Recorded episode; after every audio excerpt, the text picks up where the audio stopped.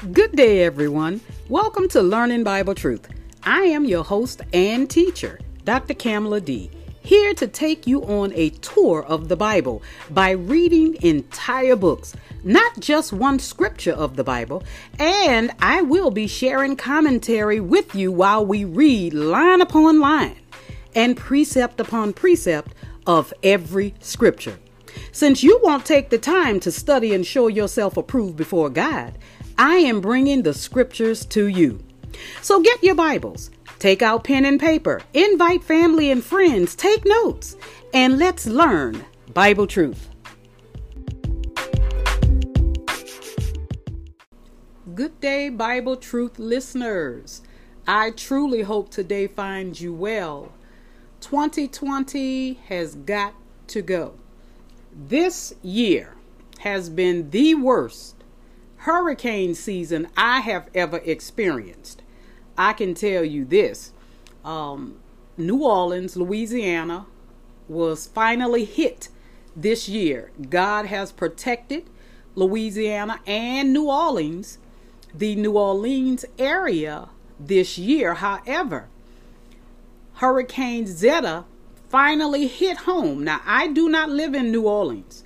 I have family that does, I live in the city next to New Orleans and we were hit as well. However, I sustained no damage. My family did not sustain any damage. I was without power for one day. However, I was at work when the storm hit because I am required to be at work if we have such an event as a hurricane. But I can tell you it was by far the worst I experienced while at work. Now, although we did not sustain much damage in our personal lives, I still have staff members, family, and friends without power. And that storm hit Wednesday night or late Wednesday evening. It passed over and was completed uh, probably about 9 o'clock p.m. And I still have staff members and friends without power. I was without power for just one day.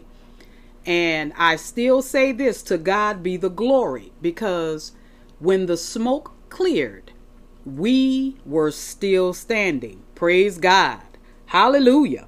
Hallelujah. I thank God that I didn't lose uh, any family members or any friends or staff members.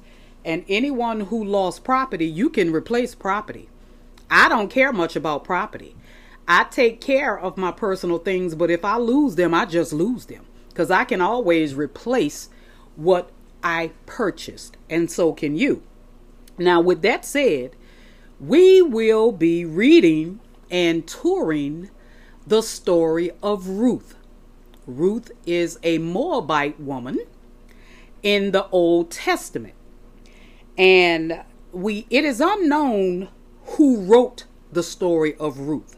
However, Jewish traditions ascribes it to be Samuel, the prophet Samuel. And it may have been written between 1050 BC and 500 BC. Now, the theme of Ruth is God's sovereign intervention brings universal redemption. Praise God.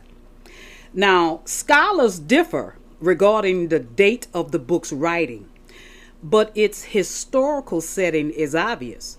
Ruth occurs during the period of the Judges as a part of those events that occurred between the death of Joshua and the rise of Samuel's influence, probably between 1150 and 1100 BC. Now, rabbinic tradition holds that Samuel wrote the book in the latter half of the 11th century BC, while more recent criticism su- suggests a much later postexilic date about 500 BC. Now, there is sufficient evidence in the language of the book, as well as its references to unique customs dating to the 12th century BC to recommend acceptance of the earlier date. It is also reasonable to suppose that Samuel, who witnessed the decline of Saul's rule and was directed by God to anoint David, King David, as God's heir apparent to the throne, could have penned this himself. Now, the lovely story would already have attracted oral retelling among the people of Israel, and the concluding genealogy would have secured a link with the patriarchs, thus giving a ready answer to all in Israel who would desire their king's family background. Now, almost every commentator observes the book of Ruth as a study in the sovereign of God, emphasizing the sustaining mercy of God, God's grace, which brings a fruitful end to a story that begins with famine, death, and loss. Now, unfortunately, such observations are often made on the basis of the recurrent laments of Naomi as she proposes the Lord as having been against her. And we will cover that when we get to these chapters. Now, Ruth only has four chapters. Now, twice in her Lamentations, Naomi uses the name the Almighty with reference to God, emphasizing his irresistible might and sovereign power against her. However, it is not necessary to presume that Naomi's viewpoint is meant to be understood as a spiritual revelation intended as doctrine. Rather, her words are perhaps best understood as the historical record of what she said in her bewilderment. This adjustment in viewing her words seems pivotal to a sound understanding. It does not seem consistent with the revelation of the whole of the scripture and its disclosure of the nature of God to presume that the disastrous things in this book were either intended or initiated by God. It is no different from when we covered the story of Job. All the bad things that were happening to Job, Job thought God was doing it to him, when in fact, the scripture revealed something different. God was not doing those things to Job, Satan was.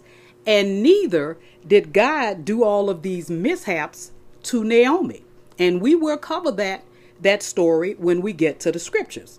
Now, the famine in chapter 1 verse 1 was the natural byproduct of sin, a judgment imposed by the people upon themselves through their disobedience. Now, the Lord had previously warned that the land itself would turn against them if they were unfaithful to Him. And this is read and covered and confirmed in Deuteronomy 28 15, 16, 23, 24, and verse 38 through 40. Further, Elimelech's choice to move his family to the country of Moab in chapter 1, verse 2, is not evidenced as being God's direction, but simply his own decision. Why suggest that the events that follow, his and his son's deaths, are something of God's direct providence? Now, there is more reason to propose that these unfortunate happenings, while not outside God's omniscience, are not direct divine judgments, but rather the natural result of exposure to circumstances outside the canopy of divine promise.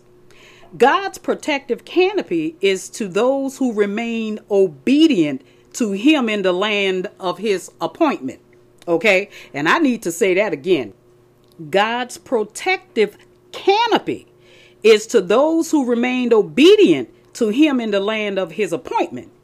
Now, Naomi's belief as to what was happening to her represents more of a folklore theology.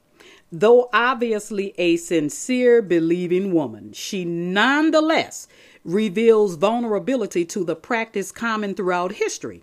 The blaming or assigning to God's will those things that steal, kill, and destroy his people, and over which unaided mankind has no power. You all know Jesus said back in John chapter 10, verse 10, if, if I'm not mistaken, the thief came to steal, to kill, and destroy. I have come that they might have life. So we have to remember just because bad things are happening to us, and because God is God and He has all power, we have to remember that the devil is still running loose on the earth realm okay or or in the earth realm and he is seeking whom he may devour now, instead of blaming God, um, we can look at three things. Number one, the fruit of the general curse resulting from man's fall back then, because we are not under a curse today. Or two, the product of the flesh when having given place to its own will, however, however innocent or malicious the intent. Okay? Or three, the direct and assailing efforts of our adversary, the devil. The book of Ruth demonstrates the sovereignty of God and is not minimized by these observations. Rather, what is understood is the objective of God's sovereign grace and power. His almightiness is not revealed as man's opponent, but rather as man's deliverer. That is what we need to understand in the body of Christ. That if we seek God, diligently, he rewards us. He does not punish us today because we are under grace. Now, he overthrows the restrictive or damning difficulties or devices into which we fall as the result of our sin. People don't want to hear that, but that is the reason a lot of us are struggling and going through issues is because of our sin, the flesh or the devil. Now, Ruth is a story that is so lovely, so kind, and complete. It is a complete work on a small scale. Now, this poignant, fascinating, emotionally gripping, and historically significant narrative might be called the crown jewel of the Old Testament. Now, herein is not only a literary masterpiece, but a record of the genealogy of David. Yes, the crowned king of Israel, appointed by God to sire the line leading to Jesus Christ, the Messiah, and his royal and endless rule. Now, I will be reading from the New Living Translation today. And if I didn't mention it already, Ruth has only four chapters. Okay.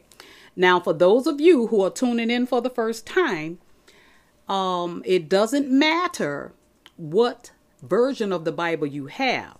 In the end, we will end up in the same place.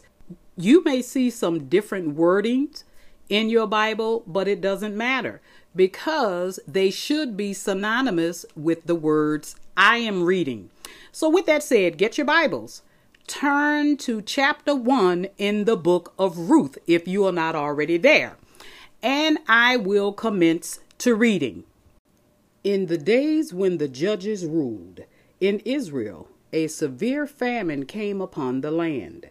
So a man from Bethlehem in Judah left his home and went to live in the country of Moab. Moab is associated with the Canaanite nation. Moab housed black people. Okay? Taking his wife and two sons with him. Verse 2 The man's name was Elimelech, and his wife was Naomi. Their two sons were Mahlon and Chilion. They were Jewish people. They were Ephrathites. Now, Ephrathites are considered to be fruitful people, meaning hard working people, from Bethlehem in the land of Judah.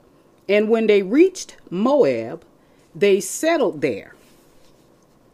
Verse 3 Then Elimelech died, and Naomi was left with her two sons. Now, the Bible doesn't record how he died, why he died. They didn't say he was killed.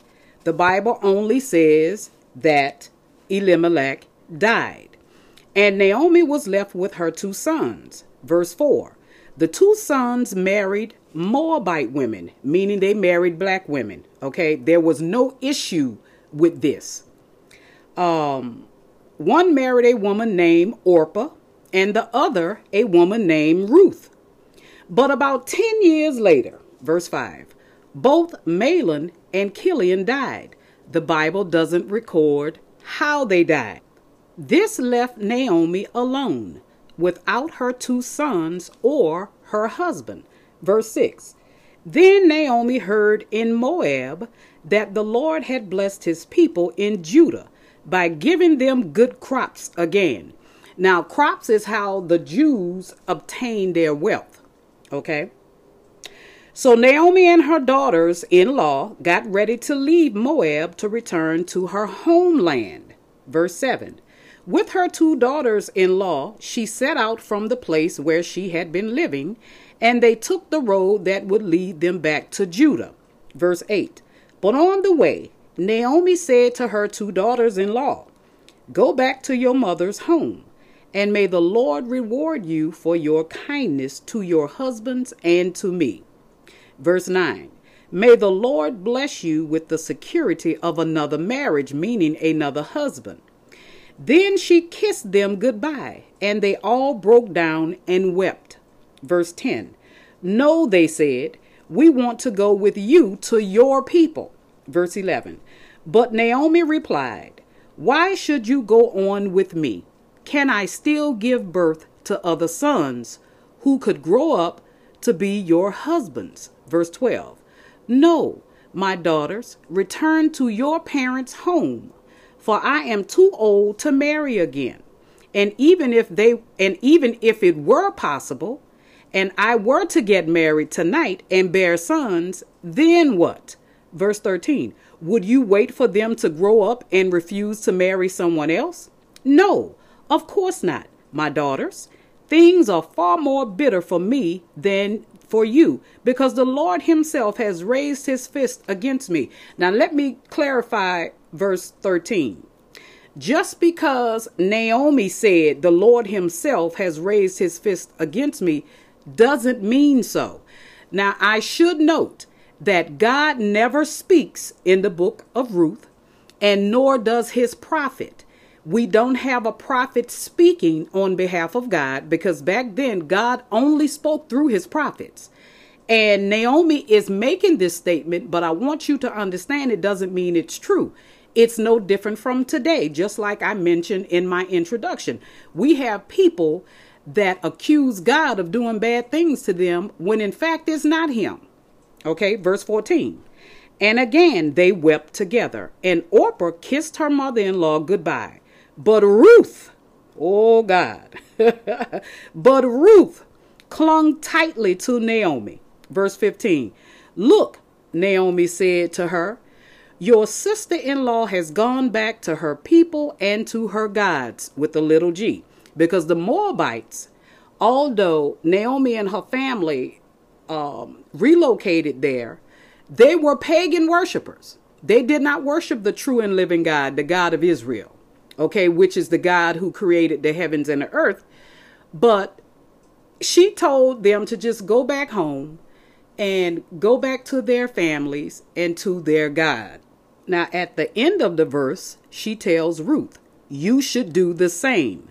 Verse 16 But Ruth replied, Don't ask me to leave you and turn back.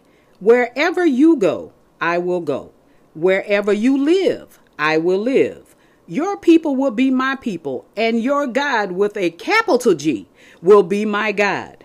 Verse 17 Wherever you die, I will die, and there I will be buried. May the Lord punish me severely if I allow anything but death to separate us. Ruth was loyal to her mother in law. Do y'all see this? Ruth was loyal. She loved her mother in law. It is clear she loved her husband. She loved her father in law. And she did not want to leave Naomi. Verse 18. When Naomi saw that Ruth was determined to go with her, she said nothing more. She left it alone. Verse 19. So the two of them continued on their journey. When they came to Bethlehem, the entire town was excited by their arrival. Is it really Naomi? The women asked. Verse 20 Don't call me Naomi, she responded. Instead, call me Myra, For the Almighty has made life very bitter for me. Now, Myra means some type of disfigurement. Now, there is no recording that Naomi was disfigured, but she was old. She was wrinkled. She had wrinkles. So, this doesn't mean, and I want y'all to be clear, because oftentimes we have an issue adding to scriptures things that are not there. Let's just say Naomi was old, okay? Verse 21 I went away full but the Lord has brought me home empty. Why call me Naomi when the Lord has caused me to suffer? Once again, God is not speaking through Naomi. She is just speaking and communicating how she feels. Okay, verse 21 again. I went away full, but the Lord has brought me, me home empty. Why call me Naomi when the Lord has caused me to suffer, and the Almighty has sent such tragedy upon me? The tragedy is she lost her husband, and 10 years later, she lost her two sons. It didn't say they died on the same day, but she lost her two sons 10 years later. Okay, verse 22. So Naomi returned from Moab accompanied by her daughter in law Ruth, the young Moabite, the young Moabite woman. They arrived in Bethlehem in late spring at the beginning of the barley harvest. Chapter 2, verse 1. Now there was a wealthy and influential man in Bethlehem named Boaz, who was a relative of Naomi's husband Elimelech. Verse 2. One day Ruth the Moabite said to Naomi, let me go out into the harvest fields to pick up the stalks of grain left behind by anyone who is kind enough to let me do it. Now, as we can see, Ruth was not lazy, honey. Now, the stalks of, of, of grain left behind, um, this was the law that required farmers not reap the corners of their field or gather the gleanings of the harvest. These were to be left for the poor and the stranger. And you can read about that in Leviticus chapter 19, verse 9, chapter 23, verse 22, and Deuteronomy chapter 24, verse 19. Okay. Um, now let's move. let me read verse 2 again. One day, Ruth the Moabite said to Naomi, Let me go out into the harvest fields to pick up the stalks of grain left behind by anyone who is kind enough to let me do it. Naomi replied, All right, my daughter, go ahead. Verse 3 So Ruth went out to gather grain behind the harvesters. And as it happened, she found herself working in a field that belonged to Boaz, the relative of her father in law, Elimelech.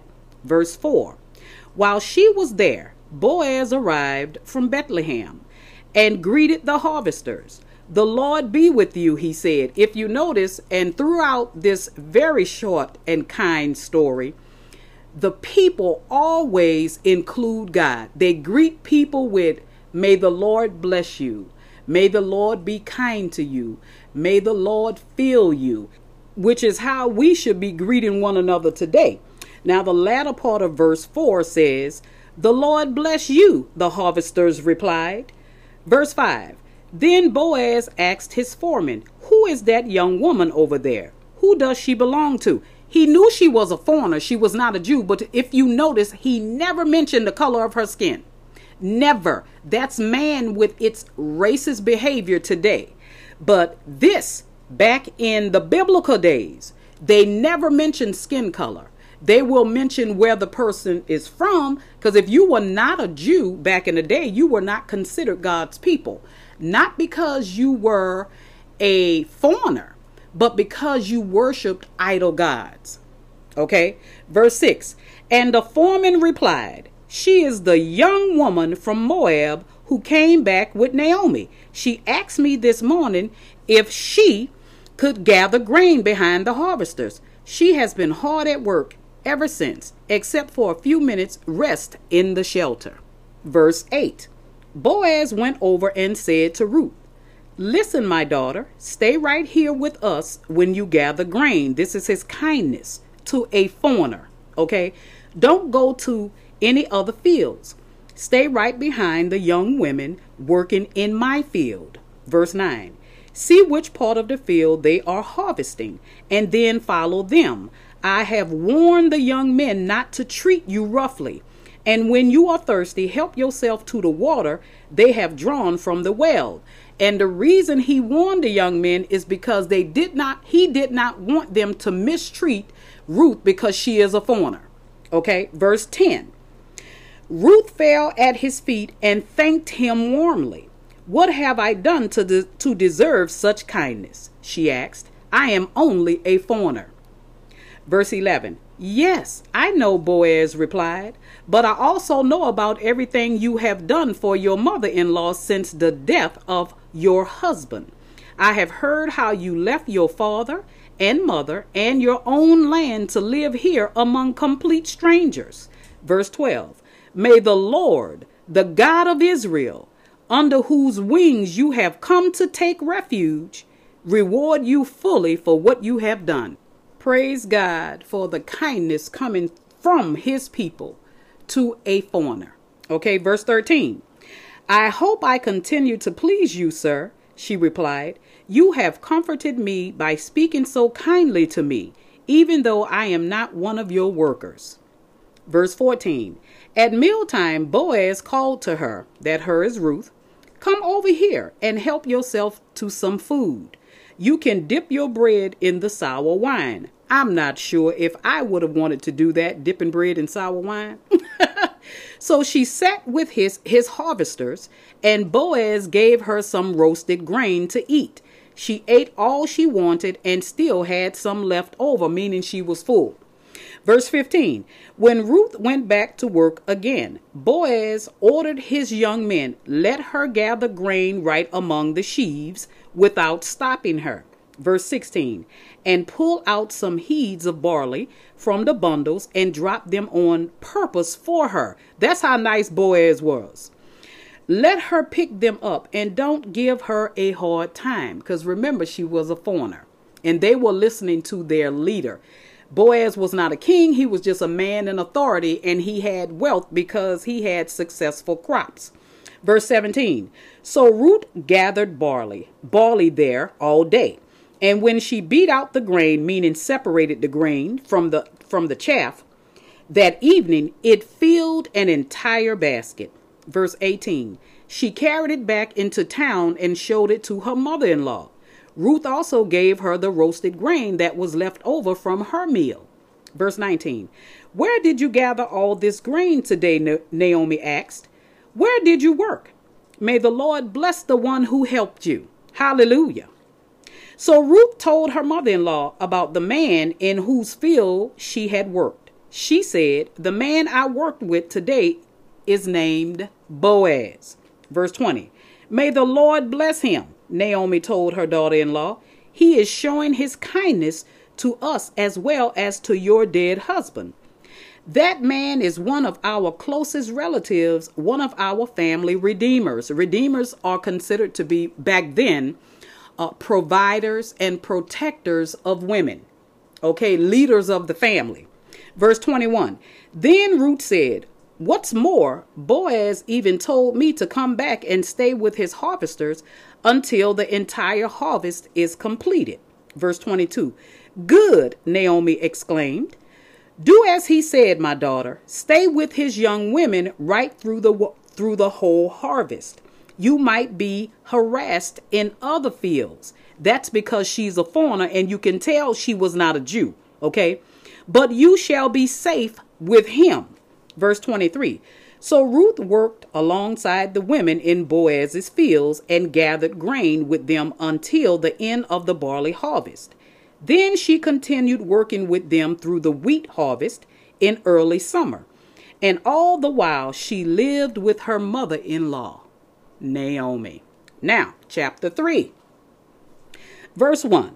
One day Naomi said to Ruth, My daughter, it's time that I, I found a permanent home for you so that you will be provided for because you got to remember Naomi was old. Uh, verse 2 Boaz is a close relative of ours, and he's been very kind by letting you gather grain with his young women. And the young women were people who worked for him, they were not his wives. Okay. Tonight he will be winnowing barley at the threshing floor meaning separating the barley, uh, barley from the chaff. Verse 3 Now do as I tell you. Take a bath and put on perfume and dress in your nicest clothes. Then go to the threshing floor, but don't let Boaz see you until he has finished eating and drinking. Verse 4 Be sure to notice where he lies down. Then go and uncover his feet and lie down there. He will tell you what to do. Now, this there was nothing inappropriate about this. Naomi told Ruth to lie down at his feet, not in the bed with him, because you know the minds of, of, of most people are very dirty and uh, like we say in America, in the gutter. But this was not an inappropriate act. Okay? Verse 5.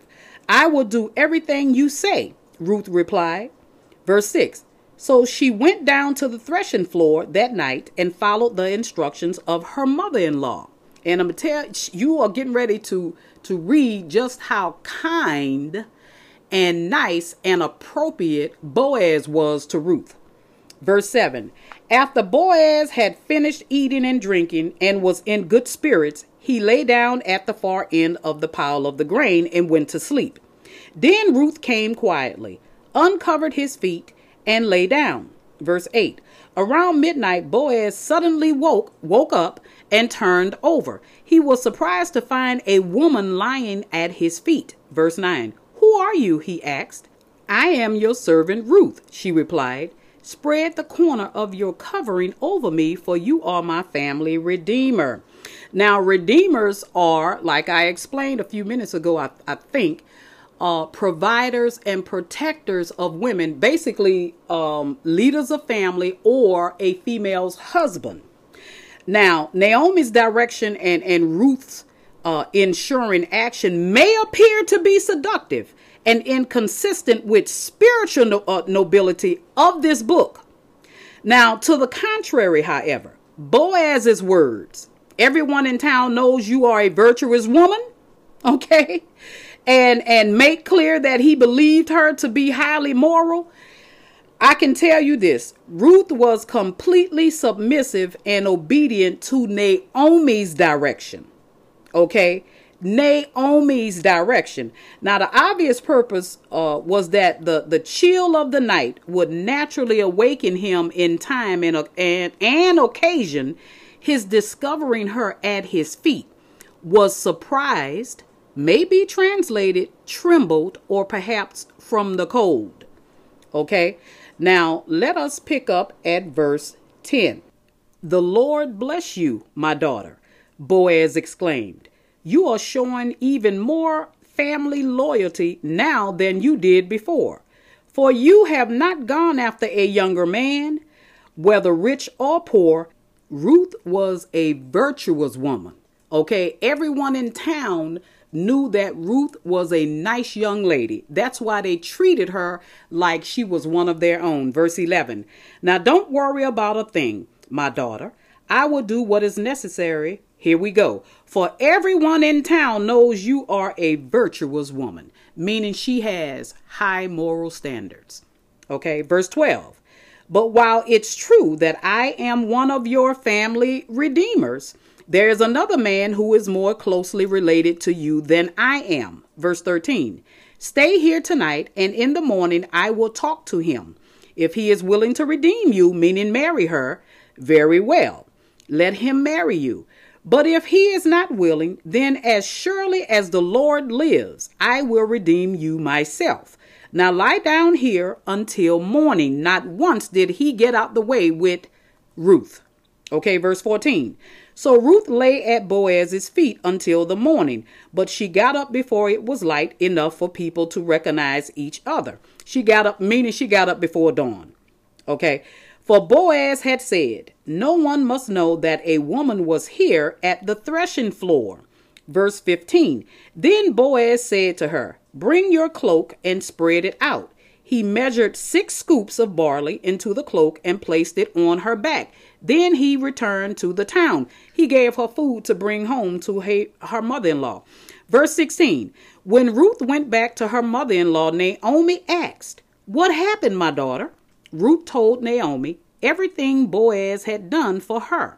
Verse 17 And she added, He gave me these six scoops of barley and said, Don't go back to your mother in law empty handed. Verse 18 Then Naomi said to her, Just be patient, my daughter, until we hear what happens. The man won't rest until he has settled things today.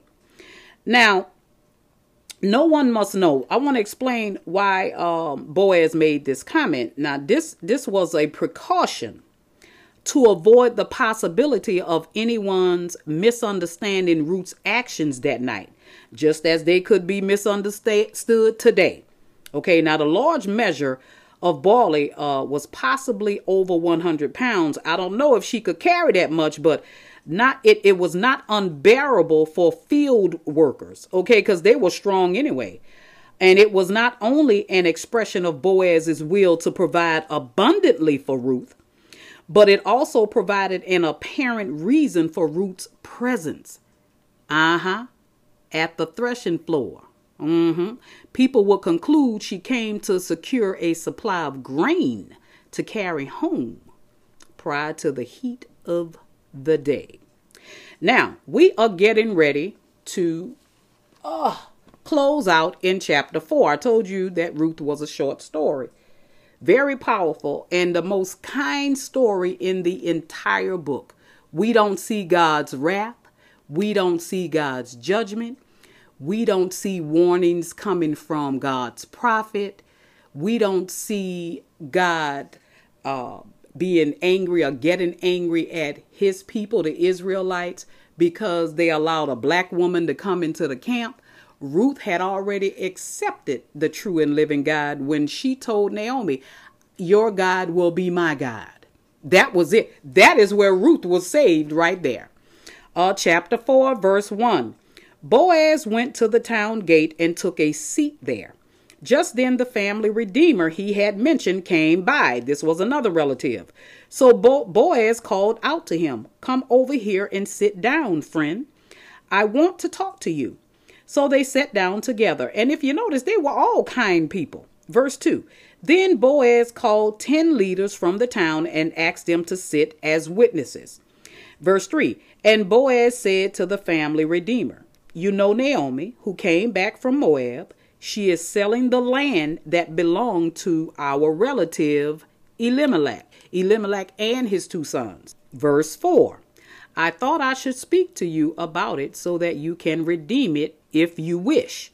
If you want the land, then buy it here in the presence of these witnesses. But if you don't want it, let me know right away because I am next in line to redeem it after you. The man replied, All right, I'll redeem it. Verse 5 Then Boaz told him, Of course, your purchase of the land from Naomi also requires that you marry Ruth, the Moabite widow.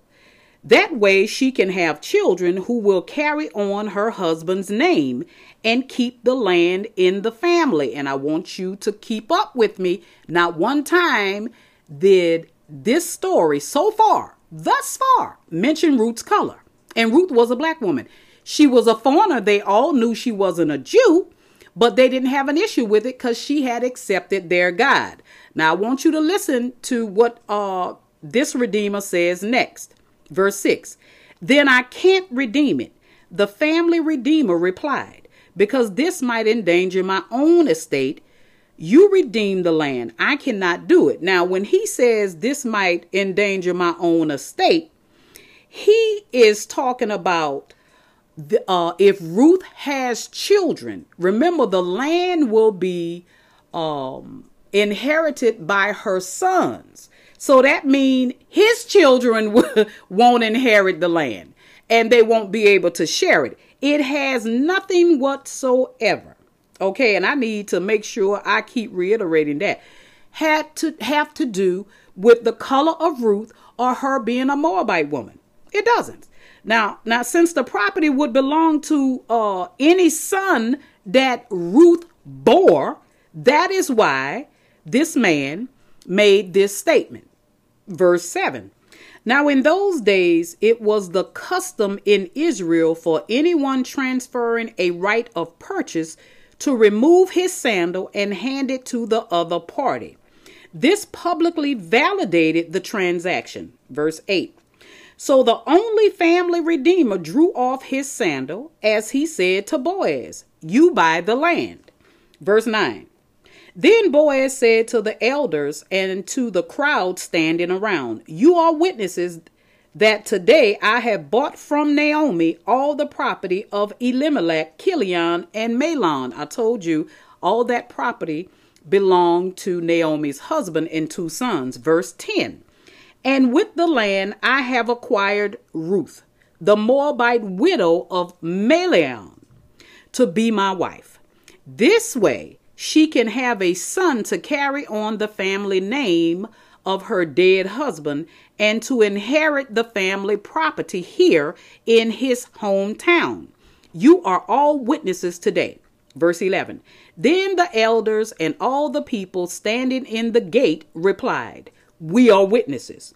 May the Lord make this woman who is coming into your home like Rachel and Leah, that's a whole nother story, from whom all the nation of Israel descended from Rachel and Leah May you prosper in Ephrathah and be famous in Bethlehem. Verse 12.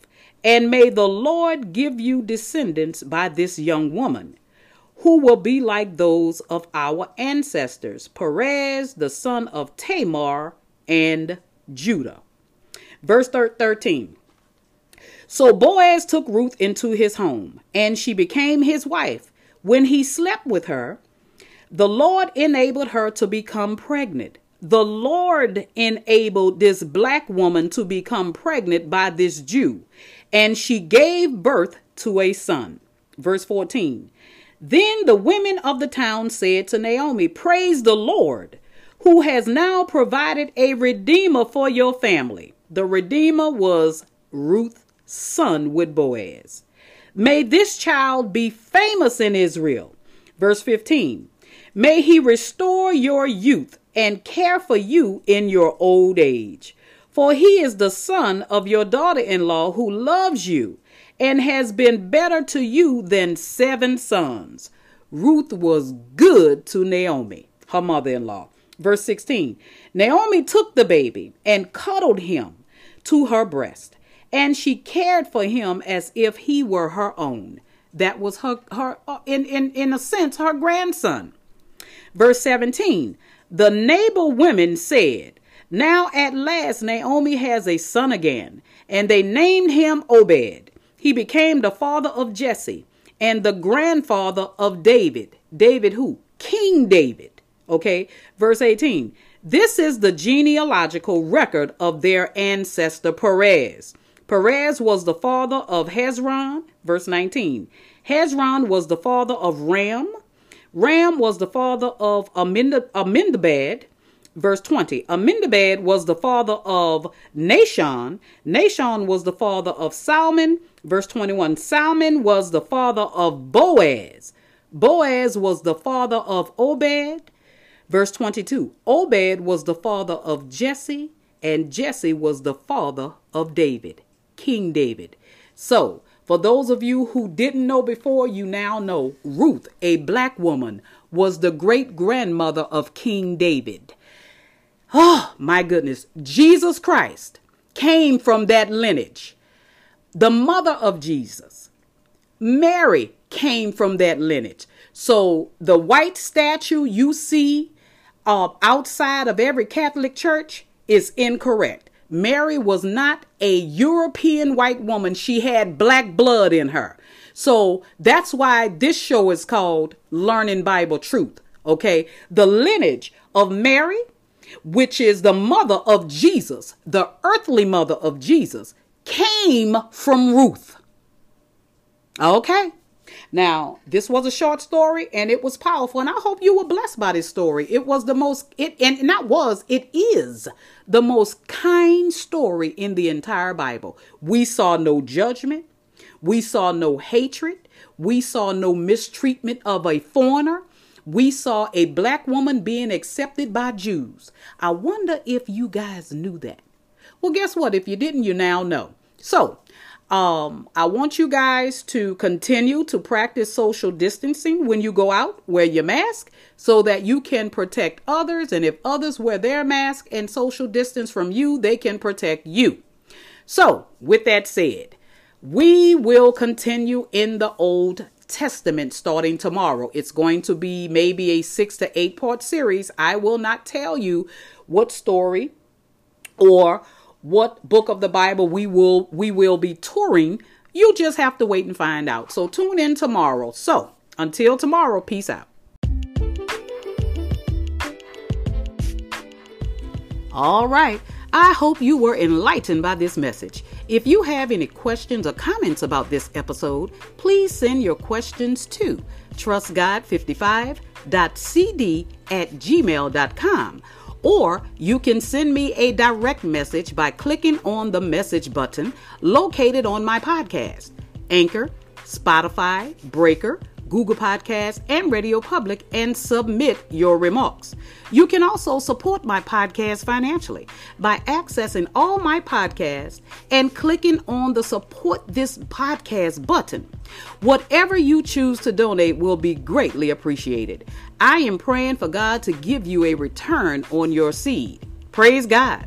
In 2 Corinthians chapter 9 verse 6, the apostle Paul says, as it relates to sowing a seed, but this I say he who sows sparingly will also reap sparingly, and he who sows bountifully will also reap bountifully. Hallelujah.